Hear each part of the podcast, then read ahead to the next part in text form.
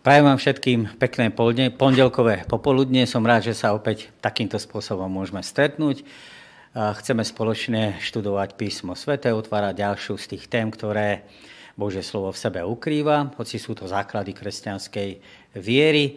Napriek tomu možno pre niektorých z vás, alebo pre niektorých, ktorí to teda počúvajú, to budú istým spôsobom nové veci. A dneska sa chceme venovať téme, ktorá sa dotýka zjavenia 12. kapitoly. Mali sme možnosť teda študovať témy, ktoré sú tým základom toho biblického učenia a kresťanstva. Dá sa povedať, že istým spôsobom sa šíri, e, blížime k záveru áno, nášho štúdia a v tejto záverečnej časti, alebo mohli by sme to nazvať akési nadstavbe, chceme spoločne otvoriť témy, ktoré sa dotýkajú prehlbenia výkladu proroctiev. Niektoré proroctva sme mali možnosť spoločne už preberať. Zaoberali sme sa Danielom 7. kapitolou, Danielom 8. kapitolom, Daniel 9. kapitola. Daniel 2. kapitola samozrejme do toho súdku taktiež spadá. A pred nami sú témy, ktoré sa dotýkajú zjavenia 12. kapitoly, 13. kapitoly a 16. kapitoly, ktorú môžeme označiť ako Armagedon.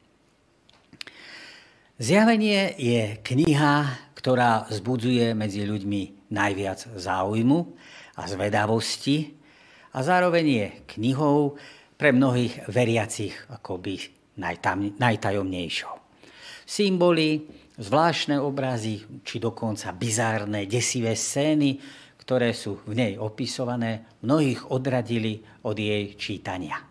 Ale písmo sveté, teda konkrétne teda kniha samotná zjavenie, nám pripomína v úvode, že ten text, ktorý je tam teda vyznačený, ktorý vidíte, nás má inšpirovať k tomu, lebo bola napísaná na to, aby jej svedectvo veriaci čítali, aby mu teda načúvali, to znamená v hebrejskom chápaní, aby to poslúchali, počúvali v zmysle poslušnosti, aby mu teda rozumeli, a tak ako som povedal, aby žili podľa toho.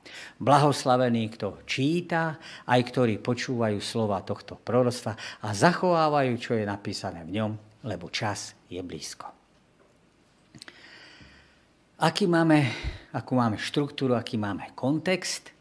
Zjavenie 12. kapitola, môžeme povedať, pokrýva najrozsiahlejší úsek histórie, než ktorákoľvek kapitola písma svätého. Pre pochopenie celej knihy Apoštola Jana má táto kapitola rozhodujúci význam. Totižto 12. kapitolou nastáva v knihe určitý zlom. Končí sa časť historická, teda kapitoly 1 až 11 a začína časť eschatologická, či eschatos náuka o posledných veciach, ktorá sa teda dotýka budúcnosti, to sú kapitoly 12 až 22. Hlavnou myšlienkou kapitol 12 až 20, 12 až 14, ktoré tvoria akýsi jeden literárny celok, je konflikt síl zla, ktoré bojujú proti Bohu, ktoré, ktorých boj a zápas je namierený taktiež proti Božiemu ľudu. Ale hlavná myšlienka, ktorá tam v pozadí taktiež zaznieva, je, že tieto síly budú porazené. V celom konflikte ide v prvom rade o uctievanie Boha. Kapitoly 1, 11 až 13 sú jedinými kapitolami Nového zákona, v ktorých sa vyskytuje to danielovské číslo 1260 dní, to je rokov. Zjavenie 11. kapitola, kto si pozrie aspoň zbežne, hovorí o tom, že Božie slovo bude prenasledované a nebude sa môcť slobodne hlásať.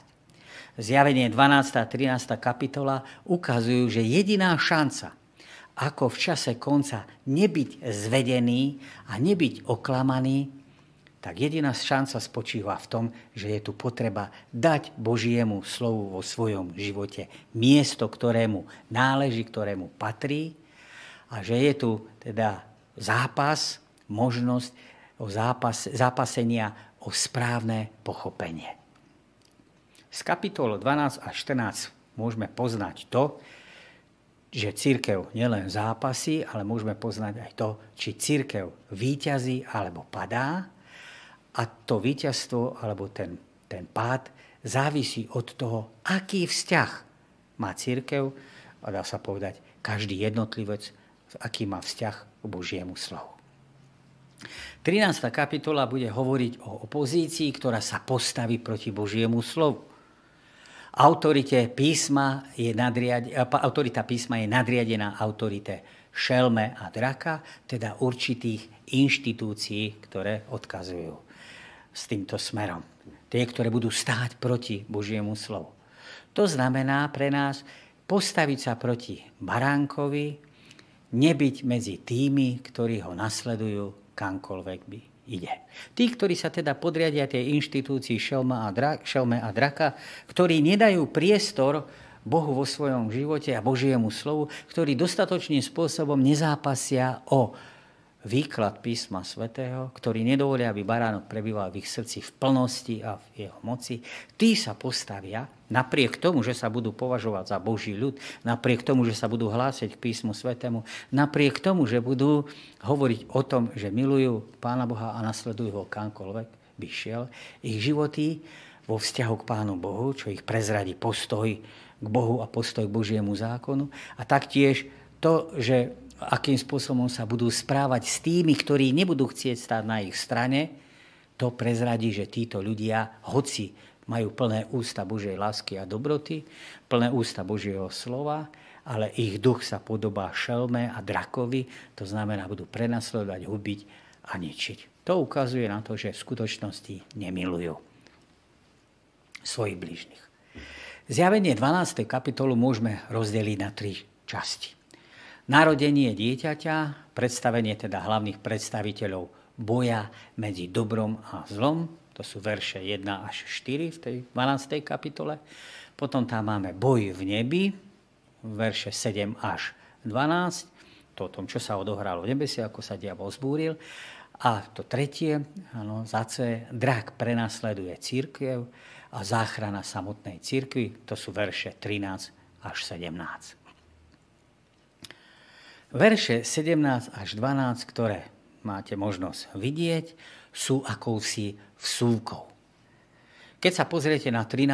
verš, tak 13. verš vlastne pokračuje tam, kde 6. verš skončil. A medzi 6. a 13. verš je vsunutá táto vsúka, alebo tento text.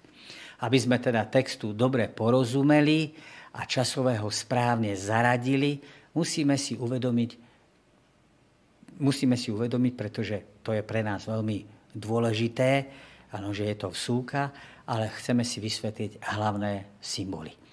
Prečítajme text. Na nebi sa strhol boj. Michal a jeho anieli bojovali proti drakovi, aj drak a jeho anieli bojovali. No neobstáli a nebolo už pri nich miesto v nebi. Veľký drak, starý had, ktorý sa volá Diabol a Satan, zvodca celého sveta, bol zvrhnutý na zem a s ním boli zvrhnutí aj jeho anieli. Na to som počul mohutný hlas z neba. Teraz nastala spása i moc i kráľovstvo nášho Boha a vláda jeho pomazaného, lebo bol zvrhnutý žalobca našich bratov. Ten, čo na nich dňom i nocou žaloval pred našim Bohom. Ale oni nad ním zvíťazili pre baránkovú krv a pre slovo svojho svedectva a nemilovali svoj život tak, aby sa zľakli smrti. Preto radujte sa nebesia, aj vy, čo v nich bývate. Beda však zemi a moru, lebo diabol zostúpil k vám veľmi rozúrený a nazlostený, lebo vie, že má málo času. Pretože kniha Zjavenie Jána je apokalyptickým proroctvom, jej hlavní predstavitelia sú zakódovaní v symboloch. Tieto symboly majú svoj pôvod primárne samozrejme v starej zmluve. Až na druhom mieste by mohli odkazovať nejakú, na nejakú pohanskú mytológiu okolitých národov.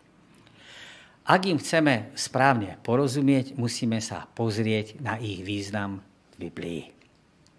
Tak sa poďme pozrieť na žena a drak. Na nebi sa ukázalo veľké znamenie – žena odetá slnkom, pod jej nohami mesiac a na jej hlave veniec z 12 hviezd. Bola tehotná, kričala v pôrodných bolestiach a mukách. V greckom texte máme na prvom mieste uvedené slovo znamenie, semeion. K tomu je pridané slovo, áno, pridávne meno, veľké mega zvýrazňuje, pridáva pridávnu hodnotu k tomu, k e, tomu slovu znamenie. Je to veľké teda znamenie. Slovo ukázalo sa, no, ortche je pasívum, to znamená, že toto znamenie je dané niekým iným, to znamená, že to odkazuje, že pôvodcom tohto znamenia nie je človek alebo táto žena, ale pôvodcom tohto znamenia je Pán Boh a že toto znamenie nevzniká akoby samé od seba z nejakej histórie dejín, ale prichádza od Pána Boha. Že Pán Boh tieto veci ukazuje a zjavuje. Znamenie je teda popisom ženy, čo zjavuje, že sa nejedná o skutočnú ženu, ale o symbol vyjadrujúci duchovnú skutočnosť na nebi sa objaví veľmi krásna žena, ktorá je korunovaná 12 hviezdami a žiariacim svetlom slnka a mesiaca. Hebrejskej tradícii má obraz ženy dva významy. Alebo predstavuje manželku, teda nevestu bo, bo, pána Boha. Toto spojenie vyjadrovalo láskyplný vzťah hospodina k svojmu ľudu.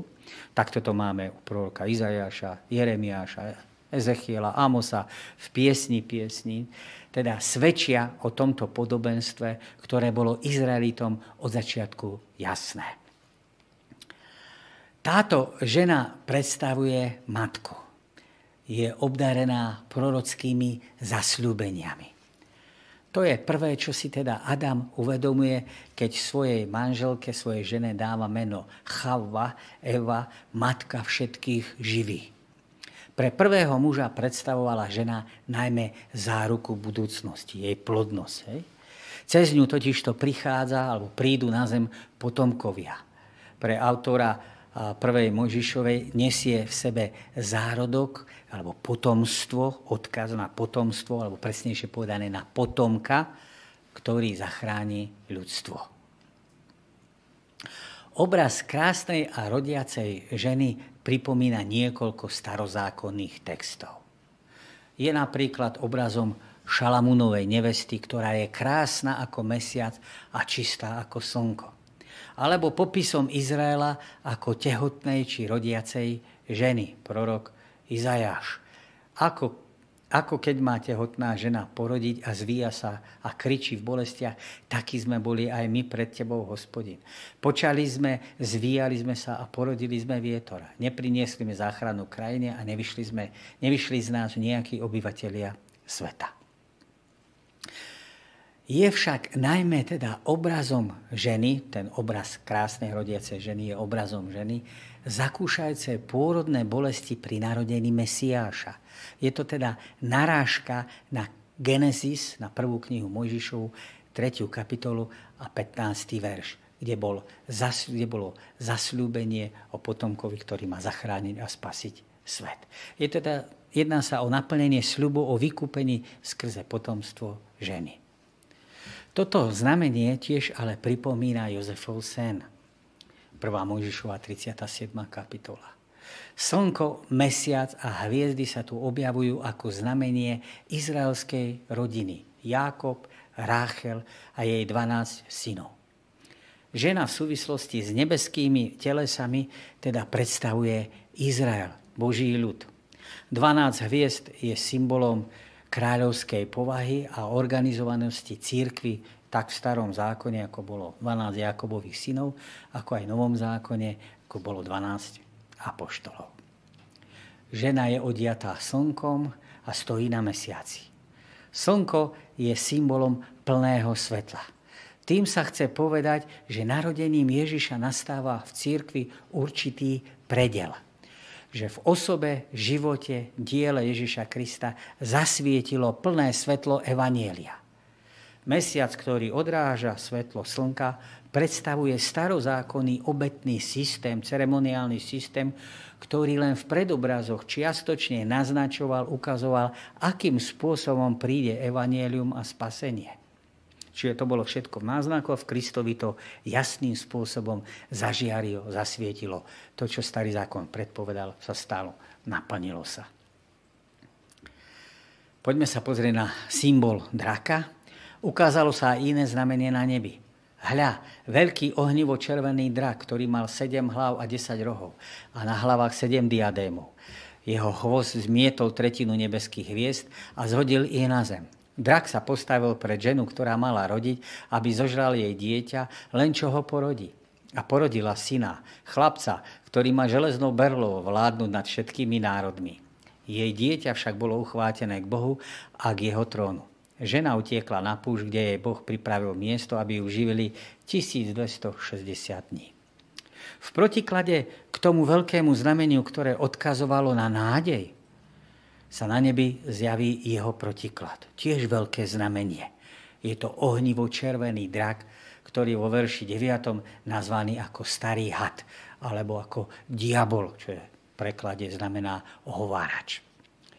Od prvých stránok písma svätého je stelesnením zla.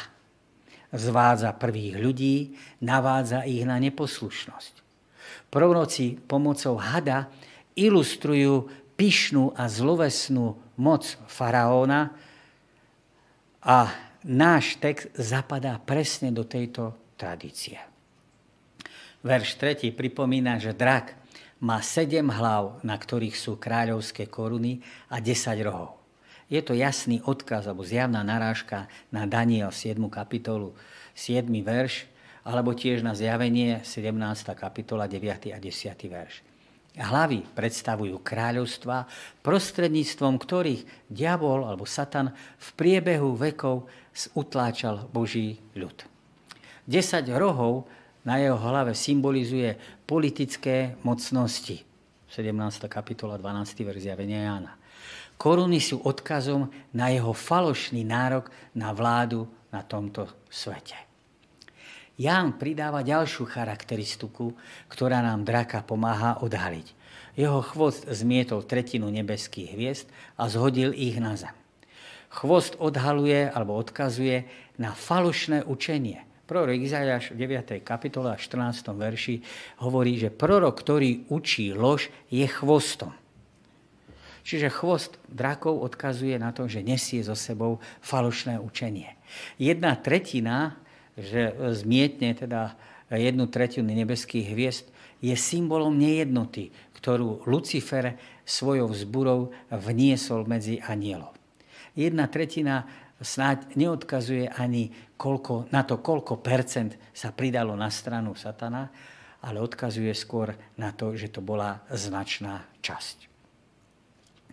Ján vidí draka stojaceho pred ženou, ktorá má porodiť, aby ho mohol zožrať. Jeho postoj je jasným teda odkazom na veľké nepriateľstvo medzi potomstvom hada a potomstvom ženy. Tí, ktorí poznajú písmo, vedia, že v knihe Genesis 3. kapitola 15. verši je text o tom, že to potomstvo ženy rozdrví hlavu e, tohto hada, ale ten had schvatne mu petu, alebo mu pribije petu. Zjavenie 12. kapitola 5. verš teda predstavuje satanové zranenie, pribitie na Kristovej pete.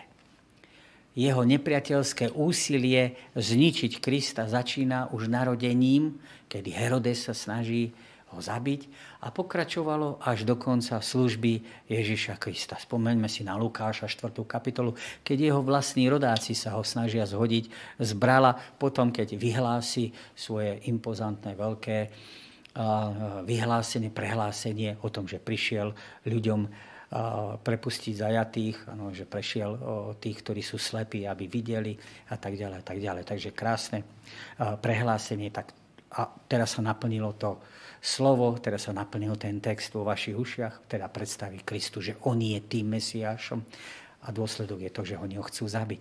Ale máme aj v inde, v Evanieliách záznamy o tom, že sa pokúšali Ježiša Krista zabiť. Poďme sa pozrieť na samotné dieťa.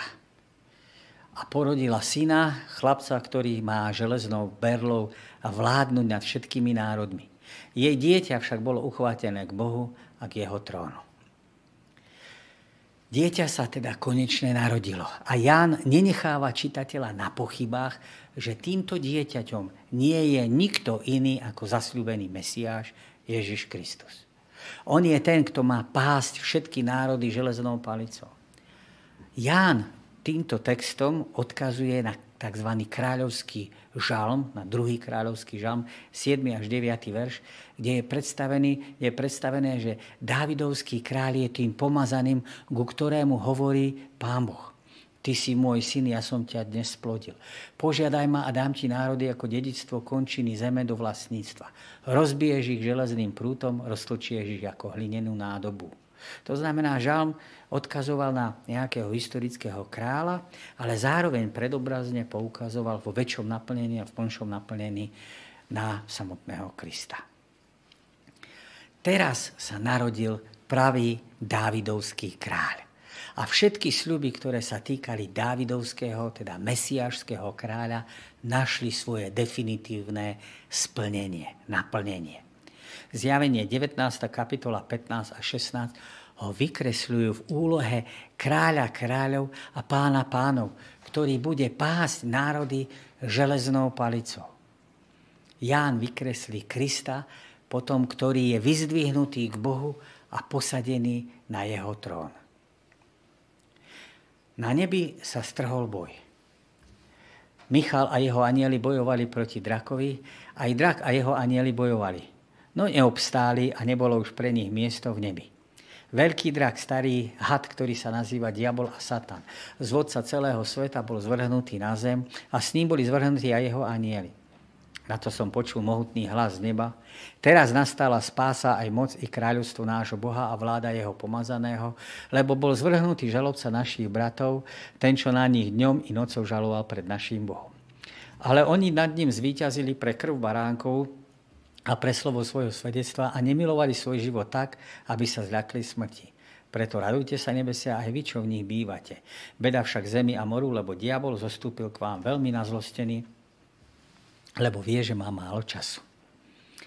Ján vidí, ako sa začína tento konflikt na nebeskej scéne. Problém zla teda nie je obmedzený len na pozemské podmienky. Je to kozmický problém.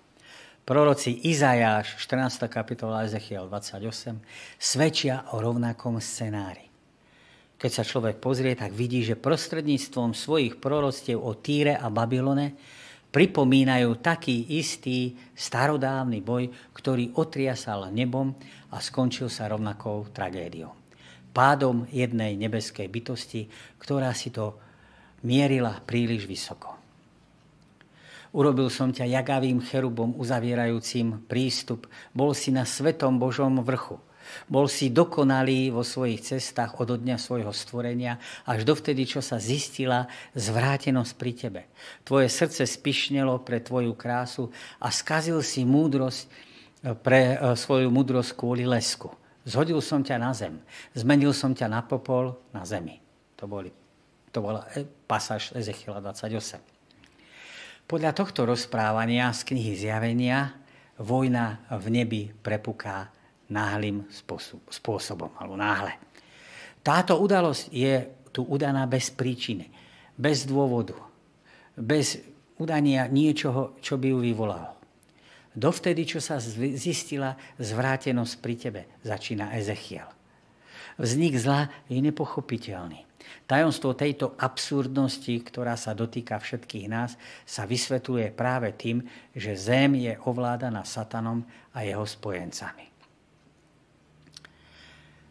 Michael je eschatologický Kristus.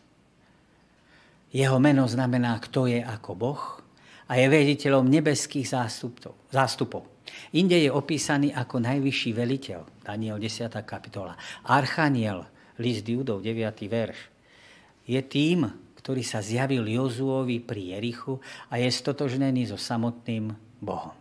Jozue podišiel k nemu a prihovoril sa mu, patríš k nám alebo k našim nepriateľom? A on odpovedal, nie že tak, ja som vodcom hospodinovho voja. Práve teraz som prišiel. Vtedy Jozue padol tvárou na, na zem a klaňal sa mu. Všimnite si, dáva mu náboženské posty. Keby to bol obyčajný aniel, tak tomu sa nemôže Jozue klaňať. Čiže tento aniel, alebo táto bytosť odkazuje na niekoho iného. A spýtal sa, čo chce povedať môj pán svojmu služobníkovi? vodca hospodinovho voja, povedal Jozue, vyzuj si sandále, lebo miesto, na ktorom stojíš, je svete. Všimnite si podobný text je u Mojžiša v 3. kapitole, kedy Mojžiš je pri tom horiacom kríku a hlas tam je tiež aniel hospodinov a potom je to hospodín sám, ktorý prehovára z toho kra a povie tiež Mojžišovi, vyzuj si svoju obu, lebo na miesto, ktoré vstupuje, že svete. To je identické, to znamená, že tieto texty nás prepájajú a ukazujú na to, že tento aniel, ktorý je vodcom toho hospodinovho voja a ten aniel hospodinov alebo hospodín sám v tom kry u Mojžiša je pán Boh sám. To znamená odkaz na Krista. To znamená, že je tým, ktorý sa zjavil Jozuovi pri Jerichu a je stotožnený so samotným Bohom. V našom texte vedie nebeskú armádu proti Satanovi, ktorý túto bitku prehráva. Satan sa najskôr zburil voči svojmu stvoriteľovi. Jeho tužba bola, aby vlastnil, aby prebral nebeský trón, aby bol ako najvyšší, teda posadil sa na miesto neho. Ale text pripomína, že bol porazený a zvrhnutý na zem. Napriek porážke do určitého času má ešte stále prístup do neba. Job pripomína jeho účasť na nebeskom zhromaždení. Prorok Zachariáš ho vidí vo videní, keď obvinuje veľkňaza Jozu pred súdnym dvorom. Potom mi ukázal kňaza Jošu, ktorý stál pred hospodinovým anielom. Tu znova ten hospodinov aniel je odkaz na Krista. Alebo na Michaela, ešte inak povedané. Po jeho pravici stál Satan, aby na neho žaloval. Hospodin povedal Satanovi, nech ťa, hospodin pokarhá Satan, nech ťa pokarhá hospodin, ktorý si vyvolil Jeruzalem, či on nie je ten obhorok vytrhnutý z ohňa. Ježišovou smrťou na kríži sa satanová situácia v nebesia mení. Pred celým vesmírom je raz a navždy strhnutá maska – alebo je inak, inými slovami povedané, odhalená pravá povaha satana. Ježiš Kristus sa posadil na trón, ujal sa právomoci a vlády nad zemou na miesto satana, ktorý si na toto nárokoval po zvedení teda Adama. Nebeský Otec posadil Krista po svojej pravici, čím chce povedať, že je rovnoprávny s ním, rovnocenný, vyvýšil ho nad všetko a Kristus bol prehlásený právoplatným vládcom tejto zeme. Toto prenesenie autority sa pravdepodobne ne, neobyšlo bez satanovho odporu. On sa proti tomuto búril. On sa považoval za toho, ktorému patrí táto zem. A vstúpil do otvorenej vzbury voči Pánu Bohu. V tejto chvíli bol Satan a jeho spojenci navždy vykázaní z neba. On sa zbúril už aj na začiatku však, ešte predtým. Ale ako som povedal, mal určitý čas prístup do nebies, kde mohol žalovať, ale Kristova kríž, Kristov kríž definitívne jeho masku strhol. Ak bol ešte niekto v nebi, kto by náhodou pochyboval a mal pochybnosti o tom, že ten diabol možno do určitej miery mohol mať pravdu, tak to, že pribil Krista na kríž, hoci ona pribili naše hriechy, ale Satan sa na tom podiela, jeho nenávisť, jeho spôsob, akým pristupoval k veliteľovi a k stvoriteľovi, dá sa povedať, veliteľovi nebies, tak túto jeho masku ono, definitívne bola strhnutá a všetky nebeské bytosti raz a navždy prezreli, ano, uvideli ten, tú jeho povahu. A v tejto chvíli dochádza k tej najväčšej vzbure, áno, kedy už Satan sadí všetko na svoju kartu, na svoju poslednú kartu, ide do boja, ale je porazený, je vykázaný z neba.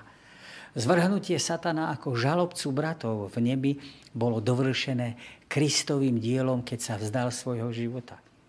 Ježiš túto udalosť predvídal, keď povedal, teraz je súd nad týmto svetom, teraz je vládca tohto sveta vyvrhnutý von. So satanovým vyhnaním prišla záchrana a moc a kráľovanie nášho Boha a vláda jeho pomazaného. Od tejto zemi sú Satan a jeho anieli symbolickým spôsobom pripútaní k zemi. Sú tu vo väzení, dokiaľ neobdržia svoj trest. Satan nemá teda prístup už do nebeských nádvorí a už nemôže priamo pri Božom tróne obviňovať Boží ľud hoci prehral, jeho porážka by sme mohli nazvať, že je de jure je hotová, de facto ešte nie je exekutívne vykonaná. Inými slovami, rozsudok bol vynesený a čaká sa na vykonanie trestu. Možno by sme to mohli pripodobniť k druhej svetovej vojne.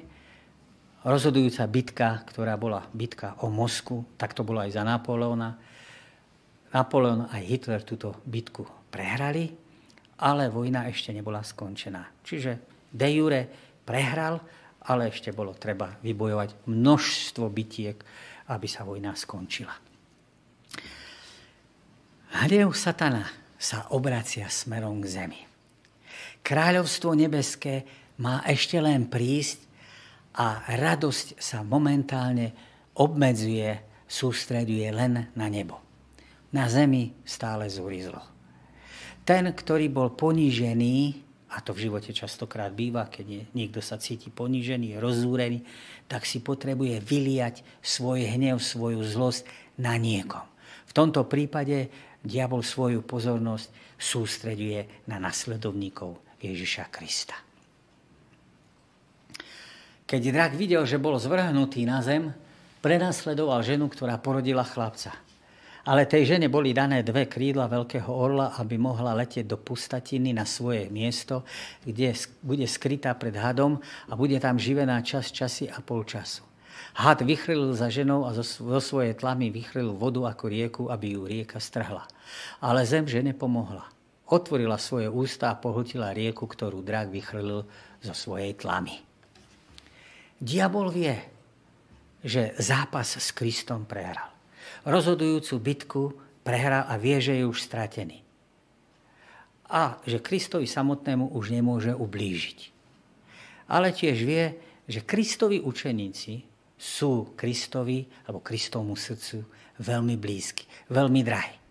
Preto vie, Ano, že bolesť bude spôsobovať Kristovi tým, že bude útočiť na jeho učeníkov. Obracia svoj hnev teda proti ním, lebo vie, že títo učeníci svojim poslaním, svojim životom, svojou vierou a svojou obhajovou Božieho slova obhajujú, zastupujú Krista na tejto zemi.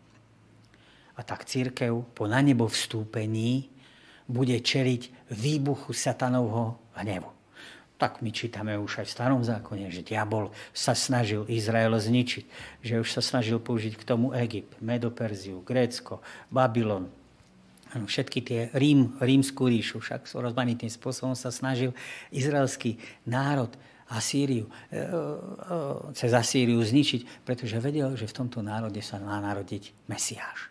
Ale teraz ten jeho hnev je ešte väčší pretože Mesiáš sa narodil, uskutočnil svoje dielo, odišiel do nebies, bitka bola vyhraná, spása je teda ukončená z toho Božieho pohľadu, to znamená, že Pán Boh túto spásu uskutočnil a teraz ju ponúka tým druhým. Preto teraz diabol sústredí sa na to, aby týchto veriacich z malomyselom znechutil, strhol na svoju stranu. Žena, teda církev, inak povedané, sa ocitá pod obrovským tlakom a ten tlak ju donúti utekať na púšť, kde má prebývať alebo pobudnúť 1260 dní alebo 1260 rokov. To sme si hovorili u Daniela. Scéna úteku je podobná tomu úteku Izraela pred faraónom na púšť. Čiže prorok eh, Ján eh, vo svojom zjavení používa situácie, ktoré sa odohrali v starom zákone. A tak táto scéna je teda podobná tomu úteku pred faraónom na púšť, kde sa pán Boh staral o Izrael, kde poskytoval samotnému Izraelu ochranu, ošatenie, šaty sa im nezodrali počas 40 rokov, poskytoval im mannu ako výživu. Púšť svedčila o Božej starostlivosti a spoločenstve. Ján teda používa jazyk exodu, vykresleniu starostlivosti hospodina o svoj ľud počas 1260 rokov. Obdobie tejto starostlivosti začína tzv. začiatkom temného stredoveku, roku 538, keď je nástup tej mocnosti, ktorá prichádza v tomto období a končí rokom 1798. Pre tých, ktorí chcú trošku viac pochopiť, nech sa pozrú na knihu Daniel, 7. kapitolu alebo na prednášku ktorú som mal k tejto téme. Je to teda obdobie temného, obdobie, obdobie temného stredoveku, temné obdobie, obdobie útlaku, prenasledovania a inkvizícií. Pretože tí, ktorí chceli slúžiť Pánu Bohu, tí, ktorí chceli byť verní Pánu Bohu, tí, ktorí chceli dokonca vlastniť písmo svete, boli hrozným spôsobom potieraní, prenasledovaní, zabíjani a ubení. Z verša 6. a 14. je zrejme, že 1260 dní je totožných alebo rovnakých s časom, čas, časy a polovica času, čo je 3,5 roka. 3,5 roka je 42 mesiacov, 42 mesiacov je 1260 dní. Tak ako som to už vysvetloval Danielovi 7 a 8. Keby sme to dali na doslovné dní, tak je to doslovných 3,5 roka, čo nám v biblickom proroctvom chápaní nedáva žiadny zmysel. Toto isté obdobie sa teda vyskytuje zjavení 11. kapitole aj v 13. kapitole a je označenie, alebo je to obdobie, ktoré je spojené s nadvládou malého rohu. Máte možnosť na tom slajde vidieť, čo ten malý, roh, malý roh vlastne robil. Vyvrátil tie tri kráľovstva predtým. Mal ľudské oči, inteligencia, chytrosť a lesť Antikrista. Ústa, ktoré hovorili pyšno a trúfalo, bude hovoriť proti najvyššiemu bude sa javiť väčší ako ostatné rohy, to boli tie ostatné kráľovstva. Jeho pôsobnosť bude širšia ako len geografická, čiže to nebudú len politické kráľovstva, ale to bude rozmer náboženský. Vedie vojnu proti veriacim, čo je ten stredovek, premáha, ničí svetých najvyššieho, bude sa snažiť zmeniť časy a zákon, siahne priamo na desatorov, E, svety budú vydaní do jeho rúk na čas, času pol, čiže 3,5 roka, čo je 1260 teda dní alebo rokov. A malý roh prichádza na scénu po rozpade západorímskej ríše, čiže v roku 538 sa to odohrá, kedy tá expanzia začína a končí roku 1798 francúzskou revolúciou alebo udalosťou, ktorá sa vtedy odohrá. Uh, pardon. Je evidentné teda, že nejde o doslovný časový úsek 3,5 roka, ako som spomenul, ale o symbolický. Je to tiež polovica čísla 7, teda obdobie Ježišovho pôsobenia na zemi. Preto je to symbol Evanielia, ktoré církev horlivo strážila a kázala. Toto evanielium je založené na skutočnosti Golgoty, ktorú Ján spomína práve vo veršoch 7 až 12. Vo všeobecnom zmysle je teda to obdobie medzi prvým a druhým príchodom Ježiša Krista, tých 1260 dní. Tých 1260 dní alebo 3,5 roka, v našom prípade tých rokov, taktiež v malom odkazuje na 3,5 roka Ježišovej služby. Čiže Ježišova služba 3,5 roka je predobrazom na tých na to pôsobenie alebo na, na, to, na to obdobie tých 1260 rokov. Vodu, ktorú vychrlí had, tá voda vychrlená z tej hadovej tlamy je symbolom zničenia v akejkoľvek forme, v rozmanitej podobe. Od falošného učenia až po nepriateľov Božieho ľudu, čiže prenasledovania.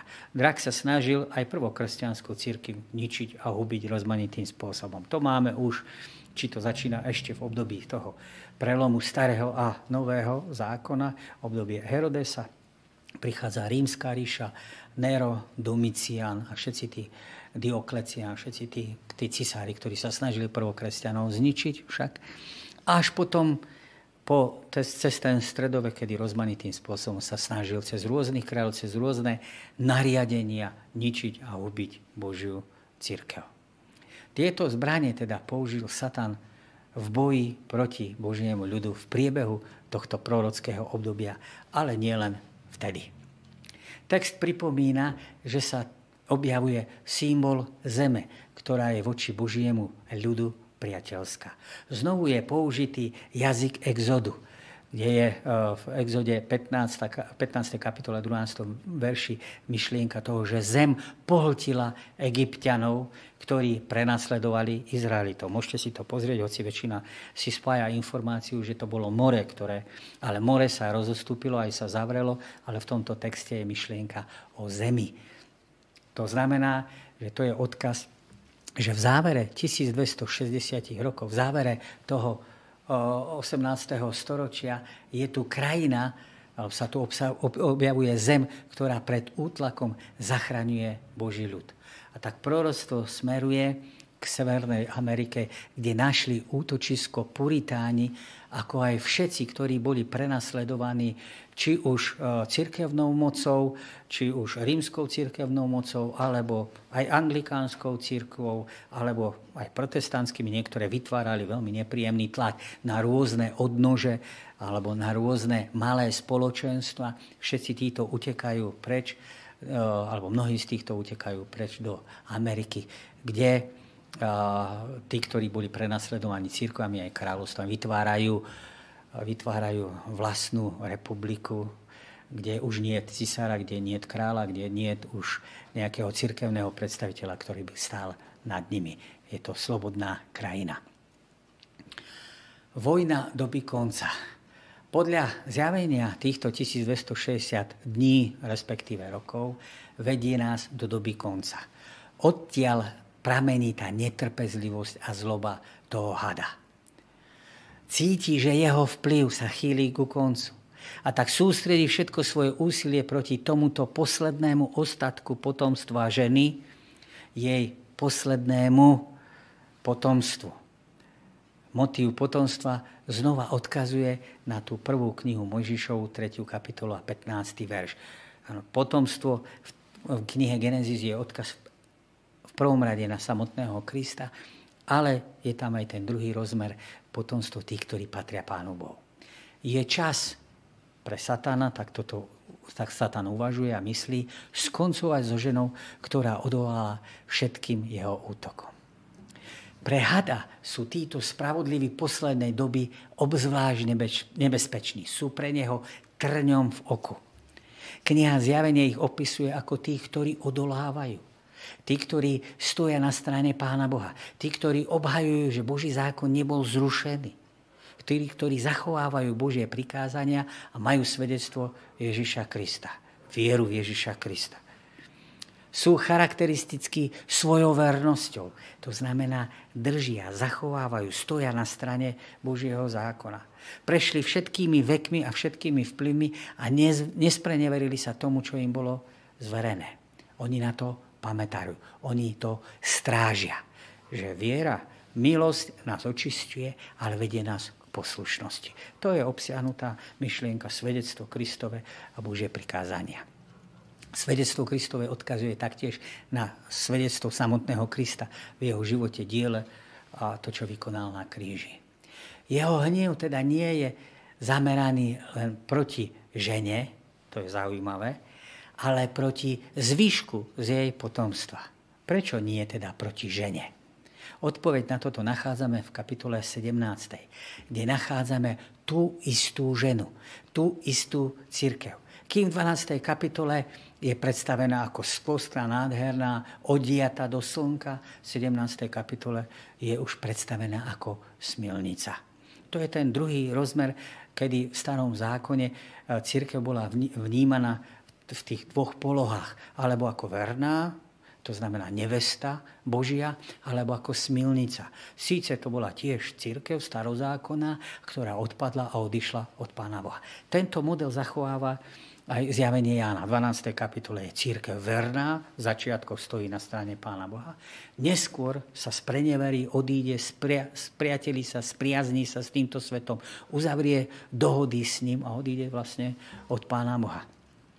Preto diabol sa zameria už len na tých, ktorí sa nechcú pridať a nechcú ísť týmto hlavným prúdom. Chcú stať na strane Pána Boha. Teda tú, ktorú, ktorá sa Bohu spreneverila, odišla od neho, tá 17. kapitola ju predstavuje církev ako smilnicu.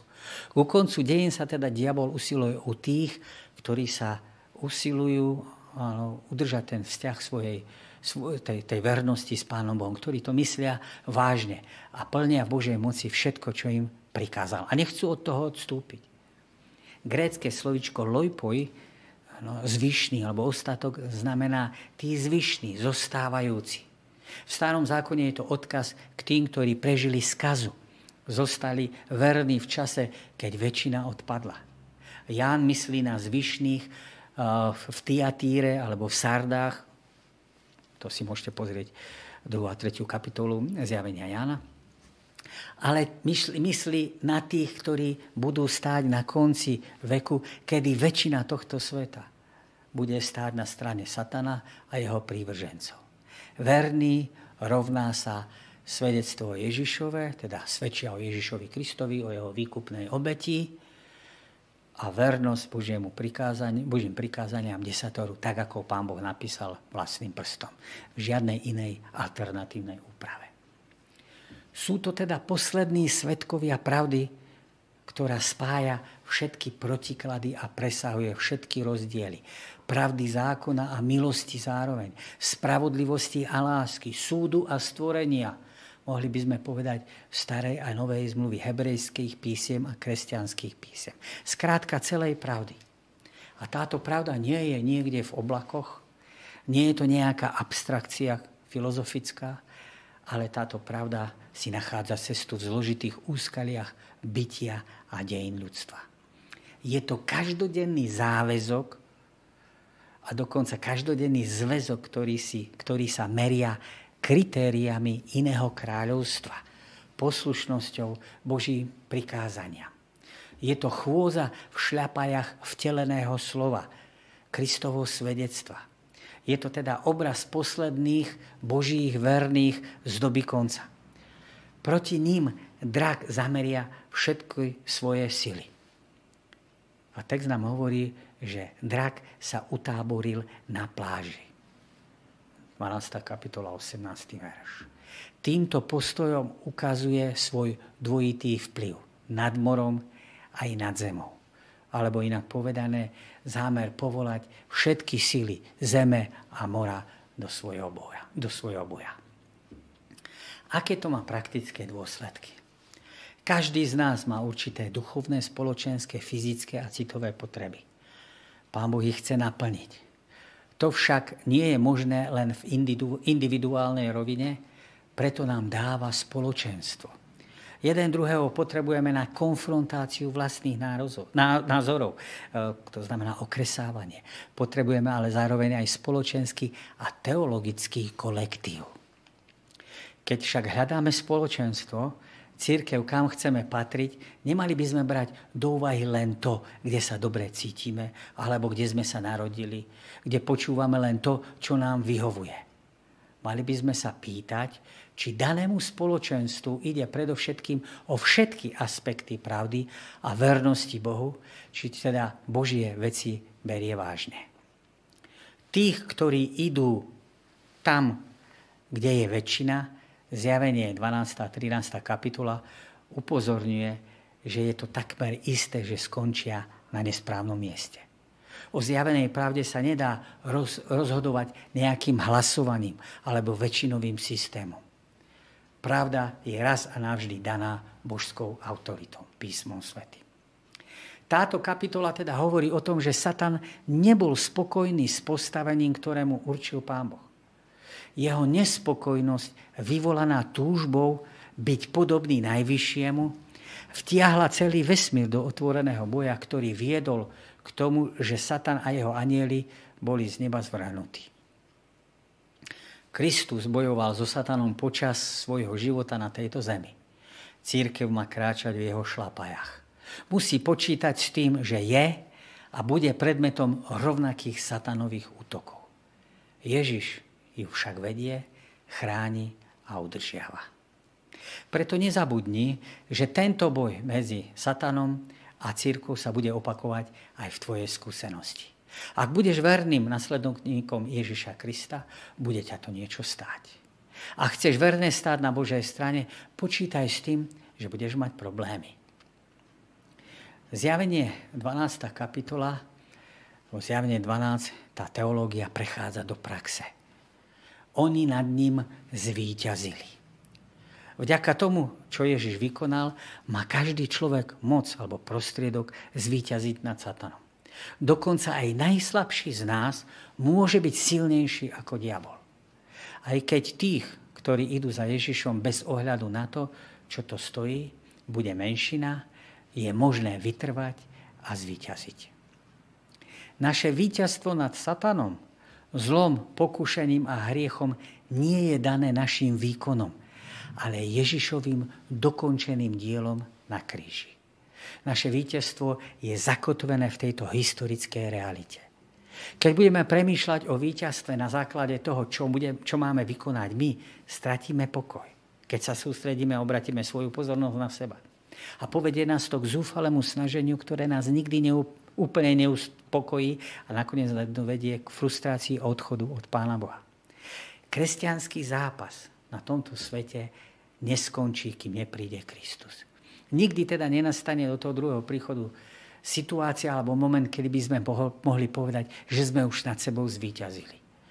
Keď vidíme Kristové dokonalé víťazstvo, staré známe a známe Božie pravdy sa nám stávajú jasnejšie. Objavíme nové horizonty, ktoré z Ježišovej moci a lásky k nemu môžeme zvládnuť. Byť medzi víťazmi je teda možné. Preto sa môžeme spolu s textom zjavenia Jána radovať. Radujte sa nebesia aj vy, čo v nich bývate. Beda však zemi aj moru, lebo diabol zastúpil k vám veľmi nazlostený, lebo vie, že má málo času. 12. kapitolu, priatelia, máme za sebou. Povedali sme si niektoré dôležité a závažné veci, myšlienky, popis udalostí nás uvádza do reality, ukazuje nám na ten zápas, ktorý sa tu odohráva. Je na nás, na ktorú stranu sa postavíme. Či dáme teda priestor Pánu Bohu a Jeho slovu v našich životoch, aj keby to znamenalo možno odchod od toho, čo sme doteraz poznali. Máme písmo svete, môžeme to porovnávať, môžeme to konfrontovať s tým, čo sme doteraz vedeli a s tým, čo teraz bolo povedané. Máme možnosť tie veci o nich uvažovať, rozímať a rozhodnúť sa, postaviť sa na tú stranu toho Božieho slova. V tomto zápase nebudete sami, máte tu prítomnosť Otca, Syna i Ducha, kde je zasľúbená teda pomoc. Modlite sa, aby vám Pán Boh utvrdil a ukázal to, čo je naozaj pravda a nech vám dodá silu k tomu, aby ste sa postavili na tú stranu pravdy. O týždeň sa znova stretneme, zjavenie 13. kapitola, prečítajte si dopredu, aby ste boli v obraze, keď si niektoré veci budeme z tejto kapitoly hovoriť a vysvetľovať. Ďakujem vám za pozornosť. Do počutia. Dovidenia.